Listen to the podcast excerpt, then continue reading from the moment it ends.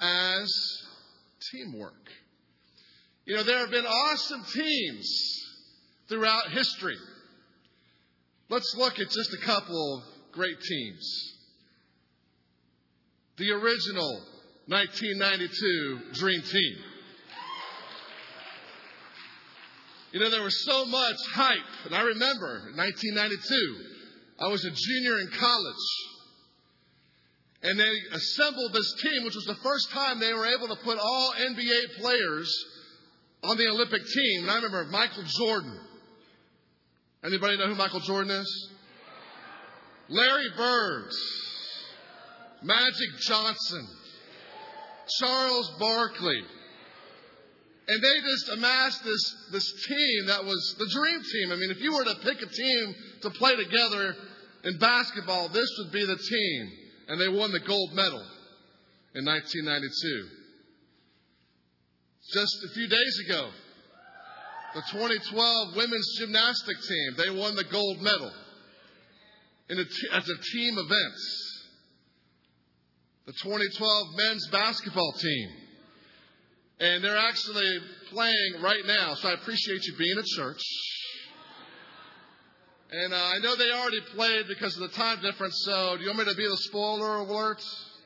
Okay, they won. So our so 2012 men's basketball team won the gold medal. Great team. The 2012 women's basketball team, they also won the gold medal yesterday, which was awesome. And then I had the opportunity to see this, the, the the 4 by 100 relay world record, women's world record.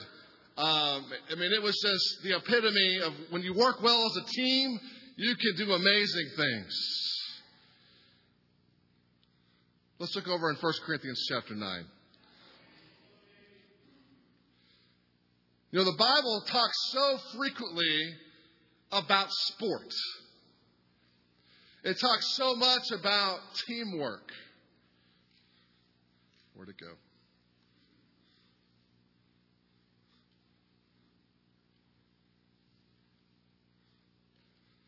In 1 Corinthians chapter 9, in verse 24, it says, Do you not know that in a race all the runners run, but only one gets the prize? Run in such a way as to get the prize. Everyone who competes in the games goes into strict training. They do it to get a crown that will not last. But we do it to get a crown that will last forever. You know, we understand this principle, don't we? That in a race, you know, everybody runs. And if you're going to be a part of a race, you got to be prepared to run in that race. Are you with me right here? You got to go into strict training. And the Bible talks about that that is it's a good thing to go into training, but also to have great spiritual training. You know, let me ask you a question here this morning. You know, we're all in training for something. We're all running some kind of race here today. We may be running the race for financial security. Who would love some financial security in life, huh? Raise your hand. Some of us are running that race to graduate from college. Hallelujah, right? to graduate from high school.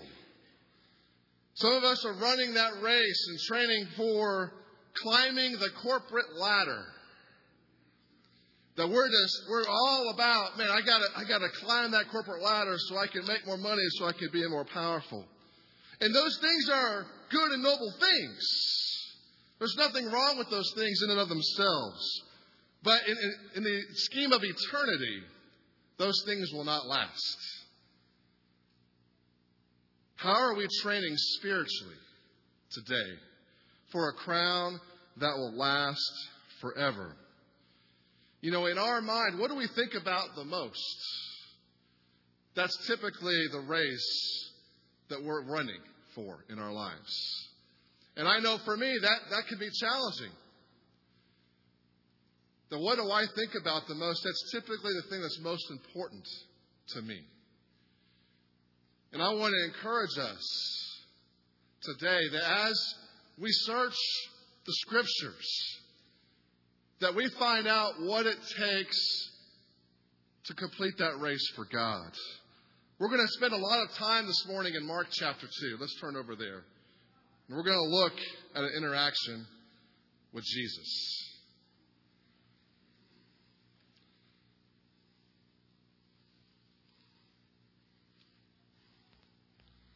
Mark chapter 2, starting in verse 1. You know, it is the days of summer. Who here went home for the summer? Raise your hand. Anybody go home and see mom and dad? A few people? All right. Well, I know the Garcias, they are uh, on vacation this week. And uh, they went back to Florida to see uh, uh, Pete's uh, parents. You know, and there's something about going home. You know, I think about for myself when I go home to Florida with, with, my, with my family and I go see my parents. Typically, the first thing that I want to do when I go inside the door is put my luggage down and chill out. Can you relate to that? The, the, the next thing I want to do is typically my mom's made my favorite meal, which, you know, they already know what that is. So it's great to just come home and just sit down at the table and it's already prepared, you know, your favorite meal there. And then typically, what do we do? We just want to take a nap when we go home. We just want to sit back in our old chair and just, you know, dream of the angels. Well, let's take a look here at this scripture in Mark chapter 2. It says, A few days later, when Jesus again entered Capernaum, the people heard that he had come home. So many gathered that there was no room left, not even outside the door. And he preached the word to them. Some men came, bringing to him a paralytic, carried by four of them. Since they could not get him to Jesus because of the crowd, they made an opening in the roof above Jesus, and after digging through it, lowered the mat the paralyzed man was lying on. You know, see, we, we, we see Jesus, he's, he's been out in the public eye. At this point, he had been healing people, he had been feeding people, he had been working hard. Can anybody relate to working hard? Jesus had been serving and helping people. He's like, I'm going home. And you would think, you know, after a long day, Jesus, he'd be like, I just want to chill, man. I've had a hard day. I've had a long day. But what does Jesus do? First, the first thing I want us to point out here is that the people had heard he was coming home. That, that tells you about the personality of Jesus. Jesus was a people person. Jesus loved being around others. And they heard that he was coming home, and so they said, We're going to throw him a little party at the house. And it says, So many gathered there that there was no room left, not even outside the door. And what could Jesus have done right here? He could have said, You know what, guys? I'm tired. Come back next week for next service. I've been traveling all over the place. I'm tired. I just want to chill out. I want to nice, have a nice home cooked meal. But what did Jesus do? Says he preached the word to them. You know, Jesus looked for every opportunity to share God's word with the people around him. Isn't that cool about Jesus? All right, now the next part we're going to talk about here really pertains to the title of the message today Teamwork Makes the Dream Work. You know, in verse 3, the Bible says that some men came, bringing to him a paralytic, carried by four of them. You know, we don't know really much about this paralyzed man. We don't know if he was born this way. We don't know if he had many friends or not. But what we do know is that four guys, and we're going to call these guys the Fab Four. Okay? We do know that the Fab Four saw this guy and said to themselves, you know what? We need to get this guy to Jesus. Their goal as a team, as a unit, was to what? Get the paralyzed man to Jesus. They had one thing on their mind. They had one goal for them to accomplish. Let's look at how they accomplished their goal. It's pretty interesting. It says they couldn't get the paralyzed man in through the front door.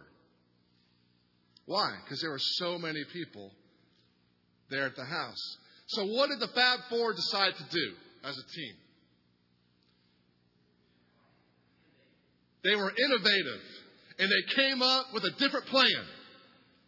And that's what you do when you're on a team. That whenever you want to do something great, whenever you have a great vision, a great plan in mind, it ain't going to be easy. It's going to be challenging. There's going to be obstacles that you have to overcome. Isn't that true in life? If you want to be great, is it just going to happen overnight? You know, there's, there's no such thing as an overnight success. You know, in the music industry, they say, oh, yeah, Justin Bieber, he was an overnight success. No, he wasn't. He'd been trying to, to get discovered since he was nine years old. Katy Perry, she became famous a few years ago. But she had been she, she had been trying to get signed to record deals since the time she was 13. It took 15 years for her to get famous and get known. Overnight success is, is, does, does not exist. If you want to be great, it's going to take persistence. It's going to take incredible hard work. So we see these, the Fab Four. What do they do? They say, okay, we got to be innovative here. We got to get our friend. Our goal is to get the paralyzed man to Jesus. So they somehow get the paralyzed man up the side of the house. Maybe they use some kind of ropes. They use some kind of pulley system. And they get him up on the side of the house. I mean, just picture this in your minds. And this team, the Fab Four, they somehow get him up on the roof. Because what's their goal? To get the, get the man to Jesus. So they're up on the roof. They're up on the roof and they go, oh man, there's no chimney.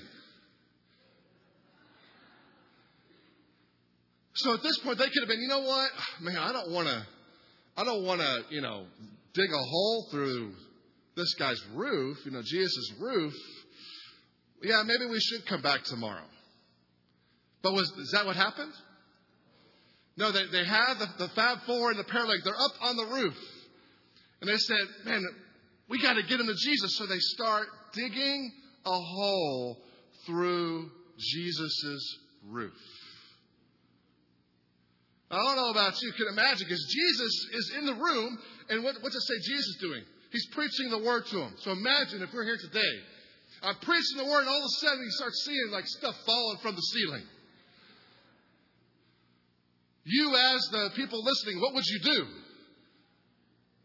A little bit of distraction. You'd be like, what's going on? But that tells you the persistence of the team, the Fab Four. They didn't care how it looked. They didn't care what people thought of them. They didn't care about anything else except getting the paralyzed man to Jesus. So they dig the hole through the roof. Teamwork. And then they, it says they lowered the mat that the paralyzed man was on. I mean, I don't know how they did that without him falling off and dying, but they managed to work together to accomplish the paralyzed man's dream. Because you have to think, you have to speculate that the paralyzed man dreamed about walking again someday. Can we assume that? Because every day he saw people walking by him. That he dreams about being a part of the group instead of just being in one place. In order for that dream to come true, it took a great team that conquered the obstacles that came about.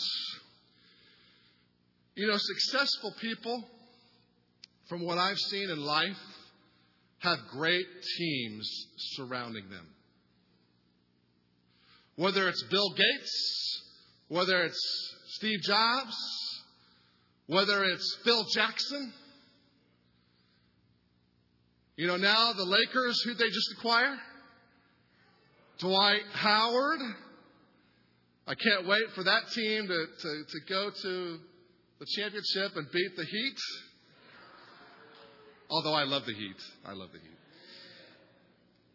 But there's something about if you're going to be successful, you can't do it on your own. How many remember Michael Jordan playing? And wasn't it amazing? He would score 65 points and lose. You remember that? It's like, how do you score 65 points and lose the game? And if you remember, he would say, you know, what, what, what's the old adage? There's no I in team, but there's an I in win. He said that at his, as he addressed the NBA Hall of Fame. And my point is, you could, you could be very selfish and do well as an individual, but if you don't have a team, you won't be successful. And it wasn't until he learned that that the Bulls went on to win six national championships. That it wasn't about Michael Jordan. It was about the whole team being successful. Let's look back at the scriptures. Mark chapter 2.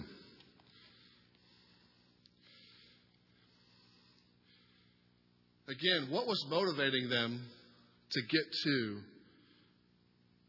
to get their paralyzed man healed? It was very simple. They knew that the only way for the paralyzed man to get healed was to get to Jesus. How about for us today?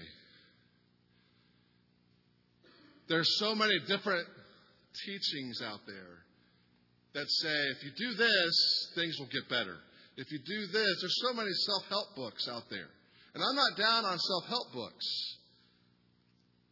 But the true answer to the solution is Jesus.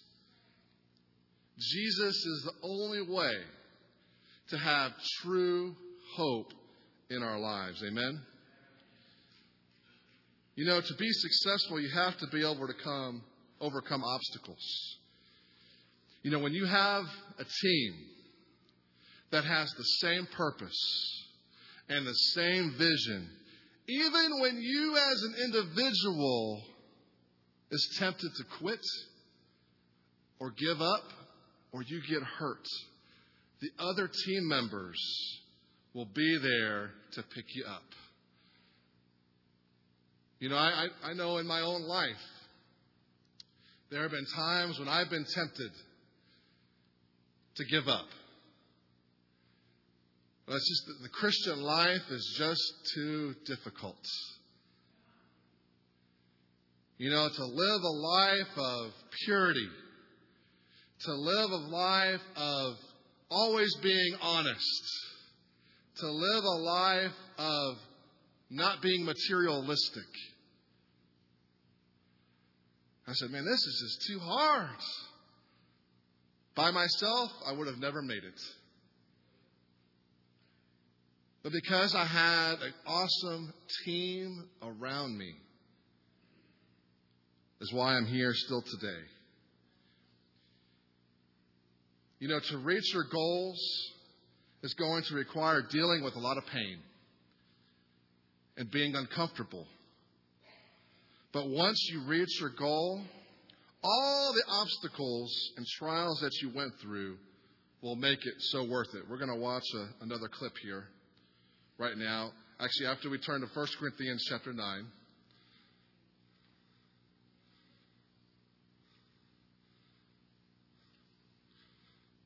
Verse 26.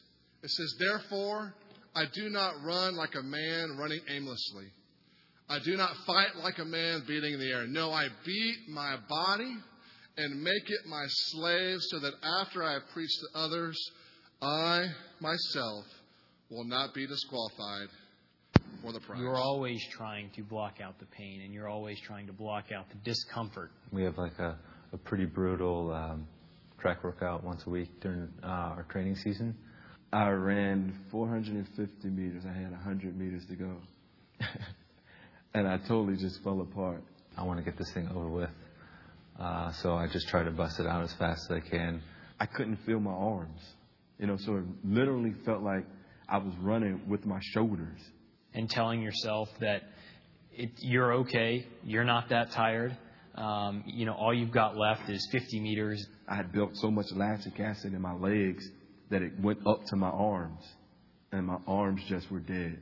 The last 50 of a race, um, it, it can go by in a split second, or it can take an eternity. I mean, I've had practices where I couldn't stand up and, and literally take two steps. You know, I deserve to be here. I put in that hard work. Pain is just weakness leaving the body. So you just deal with the pain, and then afterwards you feel great about yourself for finishing that stupid workout. You know, these are Olympic athletes talking about training and the pain that they have to go through to be successful. I mean, anybody can relate to that? And any, you know, remember back in high school, you know, or, or you know, if you were on track or you were did some kind of sport, and you just felt like I can't even lift my leg up because I'm so tired. You know, the Christian life is like that sometimes. You know, following Jesus can be like that. But like he said, that like one of the guys said, you know, that last 50, 50 meters, you know, we, it can either feel like an eternity or it can go like that. But if we keep our eyes focused on Jesus, then we'll be able to finish the race. Mark 2, verse 5. It says, When Jesus saw their faith, he said to the paralytic, Son, your sins are forgiven. Forgiven. You know, faith. You know, we talk a lot about faith. And, and I don't know about you, but me growing up, I thought faith was some kind of mystical illusion. You know, faith is like something when you really believe something. And I thought belief was, you know, belief was something and faith was one thing. But it's interesting here. It says Jesus saw their faith. What did he see in the Fab Four? He saw them take action. He saw them do something about the situation. Now, did he see the paralytic's faith? Doesn't say that. The paralytic, you know, he couldn't really even move, so the guys just probably just picked him up. He could have been like, "No, don't take me! No, don't take me!" But the but the Fab Four is like, "No, you're coming with us, and there's nothing you can do about it." And Jesus saw their faith. He saw the team's faith. He didn't see the individual's faith. He saw the team faith. Let me ask you here this morning Does Jesus see our faith?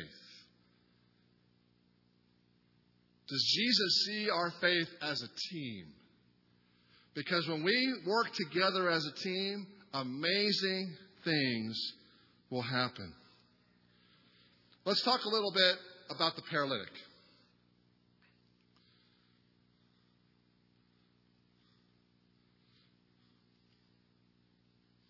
Okay. Let's talk a little bit about the paralytic. You know, like we, we shared, he probably was probably born this way, perhaps. And he'd always just kind of been on the side of the road because in those times, they just sat there on the road begging for money. They were the lowest of lows in the community. You know, he couldn't move around. His muscles that he did have were probably all in atrophy. He probably lived a very lonely life, and he had to rely on others for everything. You know, what are things in our lives that can cause spiritual paralysis. Because in a group this size, there, there are things in our lives that are paralyzing us today. And we may not want to admit it, but I want to encourage you to really be honest with yourself. You know, things that'll cause spiritual paralysis, addictions. And those could be sexual, chemical, greed can spiritually paralyze us. You know, living a double life, being one way in one in one part of your life, and then trying to be act another way, a, a Christiany way, in another in another part of your life. Other things that can spiritually paralyze us: pornography for the men, isolation. See, this paralytic, he lived in isolation. And when you're alone, that's when Satan attacks. You know, as I was preparing for this message, I looked up stuff on YouTube.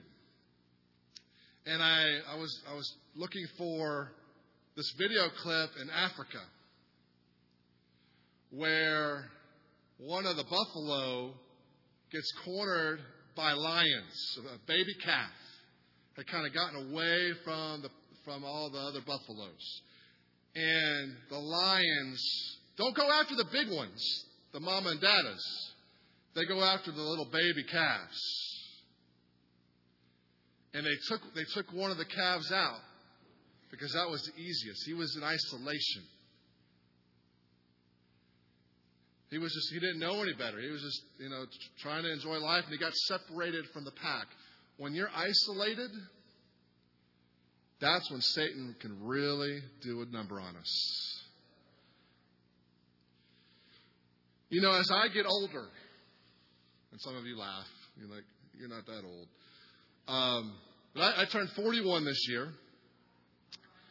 And as I, as I, as a young person, I loved being around everybody. I was like the party animal, the guy that was the life of the party. Come hang out. Let's all get together. Let's go out. Let's go out. Let's all hang out together. That was me as a young person. Through my 20s, even through my 30s. And then when I turned 40, there was something in me. Just I liked to kind of be alone.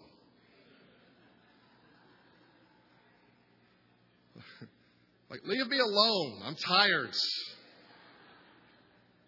Guys, can you relate to me right here? And, you know, I just, I kind of just like just to sit in my chair and not be bothered. And watch the Olympics. And I had to see that that is something that Satan wants me to be is isolated. No, no, there's nothing wrong with getting away and, you know, getting time to yourself. That's not what I'm saying. But if that's a pattern in our life, if that becomes a pattern in my life, I'm like that little buffalo calf that strays away from the team, and I become prey for Satan. Let me show you a clip that maybe you can relate to. And I really, I really want to. This point's really for the guys because I, I. I think women they can get together and talk about whatever, and it's like everything's good. But guys, we just we, we kind of just like being alone sometimes. So maybe guys, you might be able to relate to this next clip.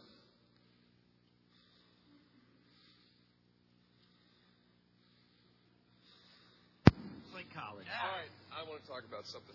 All right. I, I like to. I like to say something that I've prepared tonight. All right. On. Hello. How about that ride in? I guess that's why they call it Sin City. You guys might not know this, but I consider myself a bit of a loner. I tend to think of myself as a one man wolf pack. But when my sister brought Doug home, I knew he was one of my own. And my wolf pack, it grew by one. So were there two of us, there were two of us in the wolf pack. I was alone first in the pack, and then Doug joined in later. And six months ago, when Doug introduced me to you guys, I thought, wait a second, could it be? And now I know for sure I just added two more guys to my wolf pack. All right. You know, men, we just kind of like it simple, don't we? You know, we can kind of relate to him. You know, uh, we could kind of be like, I'm a one man wolf pack. You know, but there's, there, there's, there's no good example of a one man wolf pack. And even even the, the character there, he's like, you know, I was a one man wolf pack, but then I, I met whatever his name was, and I added someone to my wolf pack, a friend. And then he met the other two guys, and now his, his one, he was one wolf pack, and now he's four. And it kind of goes with our, our message today, the Fab Four. You know, I want to encourage the men that you can't do it alone. You can't overcome these spiritual paralysis by yourself. You've got to be a part of a team. That, that, that doesn't just get together and talk about how many points Kobe Bryant scored the day before, but actually has deep relationships. I believe in our culture, in our society, men have become very put down. I mean, I, you know, I'll, I'll watch the Disney Channel sometimes with my 11 year olds. And the way they make out the dads to be are like stupid. They make the dads seem like they're idiots. But that's how our culture portrays men. But that's not how the Bible calls us as men to be. And if we want to be different from the world, men, we can't get our security from what the world teaches, but what the Word of God teaches. Are you with me?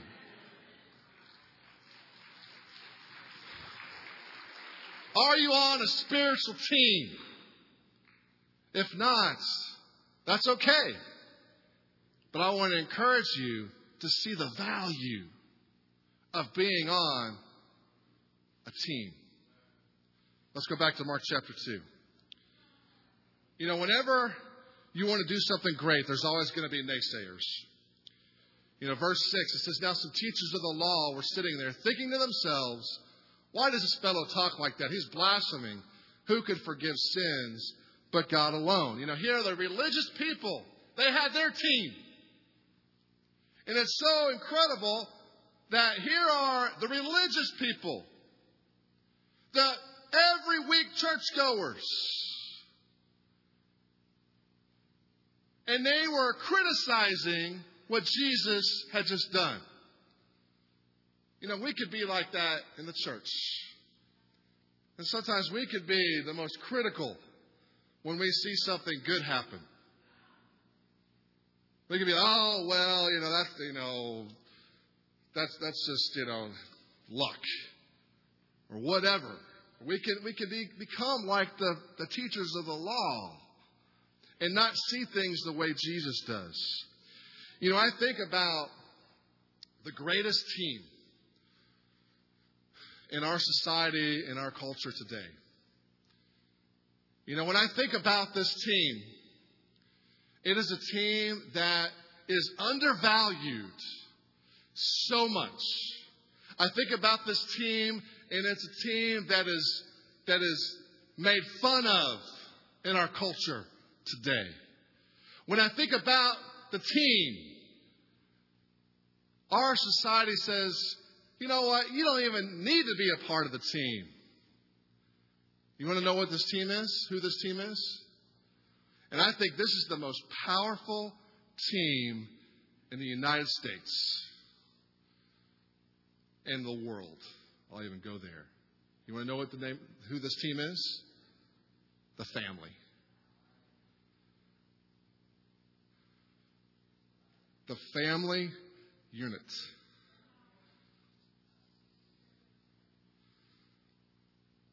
That if a family is a, is a team, not everyone doing their own little thing, but if they're a team, it can change a community. It can change a country. If we put more value and focus on the family units, there is nothing that our church can't accomplish and be successful. How does that start? How do we have a successful family unit? It starts with dad. All the sisters are like, yeah, preach. But it's true. It starts with me. Making sure that I am close to God. Making sure that I'm in my Bible and I'm reading and praying. And then I could be a great husband to my wife. And when I'm in harmony with my wife, God does amazing things. But if there's friction, and I'm not saying it's going to be, you know, hunky dory 24 7, but whenever there is conflict, you work it out that same day. And it's amazing how the marriage goes is how the kids go.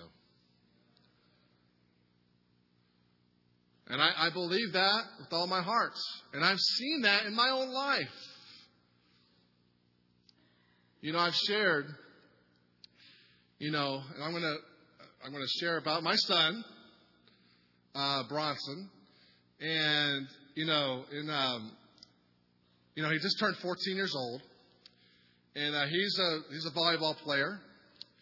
And uh, when he turned 13, He's like, you know, Dad, now I can uh, be a part of a, a gym. I'm old enough to join a gym, Dad. I'm like, okay, all right. And uh, in our in our relationship, we'd have some battles, and I was the prideful dad that said, "You got to do it this way, son. This is the way you need to do it. You need to do it this way. You need to study more. You need to practice more. You need to do, do. And we were not close. We were not connected well.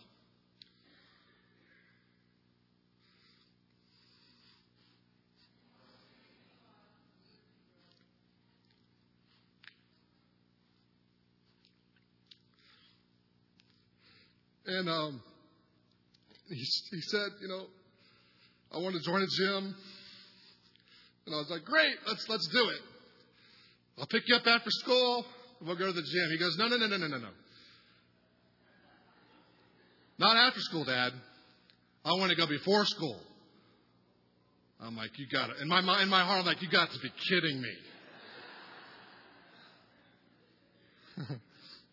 and so I was like, Okay. And so, you know, for you know several several months, we we got together and he'd come in like the He'd come into our room and say, All right, Dad, let's go. 5.30 in the morning. And I'm a musician. Musicians don't do early. I was like, you know what? I need.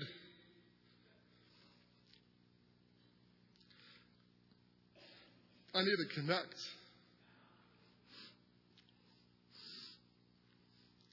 I've shared this story so many times, and every time I cry. and so we started going every morning, and we started working out. We're pumping iron, and and um, it was so cool. I would see guys on the treadmill, older guys, you know, my age and older. And I'll, and I'll never forget the first couple weeks that I was there at the gym. And while Bronson was like, you know, doing legs or something, a couple of the guys, they would look over at me and go like this. Because, and I actually ended up talking to one of them later. And he said that he wished he would have done that with his son. And spent that kind of time. And so, you know, I share this for the dads to make sure that your family is first. God is first, then your family. Not your job, not anything else. Because your kids grow up fast. They grow up so fast. And I bet if we were to ask some of the, the parents here whose kids are gone, and they're, they're out of the house, and I don't say this to make you feel bad, but I'm sure there's some regret in there of wishing that you spent more quality time with your kids. Amen. Mark 2. Oh, let's go. All right, let's go. Moving on.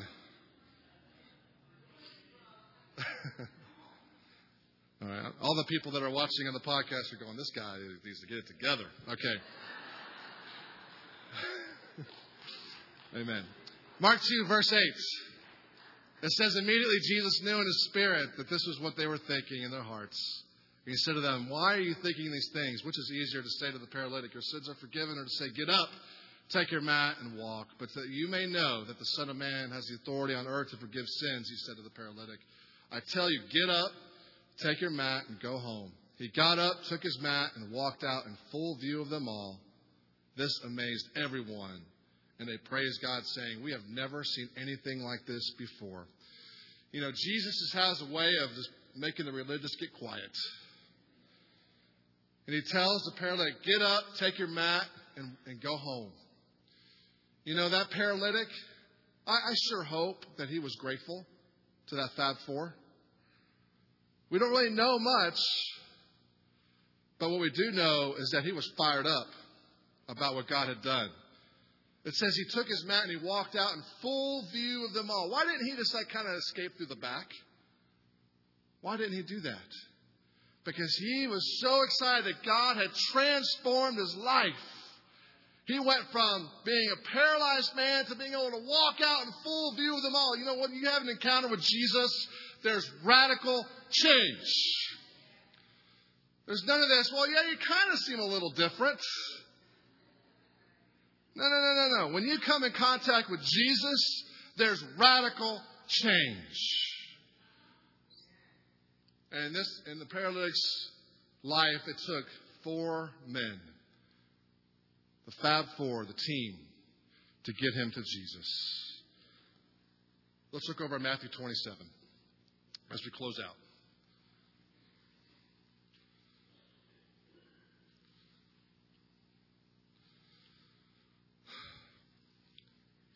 You know, Jesus had a great team around him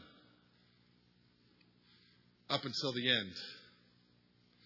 You know, Jesus had his disciples, his apostles, but when it, when it got tough, the, the disciples, they all left, they fled. And here in Matthew 27, verse 45, it says, From the sixth hour to the ninth hour, darkness came over all the land. About the ninth hour, Jesus cried out in a loud voice, Eloi, Eloi, lama sabachthani, which means, My God, my God, why have you forsaken me? When some of those standing there heard this, they said, He's calling Elijah. Immediately, one of them ran and got a sponge. He filled it with wine vinegar, put it on a stick, and offered it to Jesus to drink. The rest said, Now leave him alone. Let's see if Elijah comes to save him. And when Jesus had cried out again in a loud voice, he gave up his spirit. At that moment, the curtain of the temple was torn in two from top to bottom. The earth shook and the rocks split. The tombs broke open, and the bodies of many holy people who had died were raised to life. They came out of the tombs, And after the resurrection, they went into the holy city and appeared to many people. You know, Jesus, he was alone at the very end. He had, he had God, who's the best teammate you can ever have. But even when, when, when all of our sin was placed on Jesus, God could not be a part of that. And so even God turned his back on Jesus because God is holy. And Jesus went by himself to the cross so that we could have a new life. Let's think about these things. Let's think about the team. Let's think about what are the things in my life that are paralyzing me spiritually. And let's take those things to the cross. Let's pray. Father in heaven, we thank you so much for being the, the greatest teammate ever. God, we pray that as we focus on Jesus right now, that you will help us to just get real. And I really encourage the men to really dig deep and, and take whatever's going on and take it to the cross. Father, we thank you so much for sending your son to die for us and being the ultimate example. We love you and pray in Jesus' name. Amen.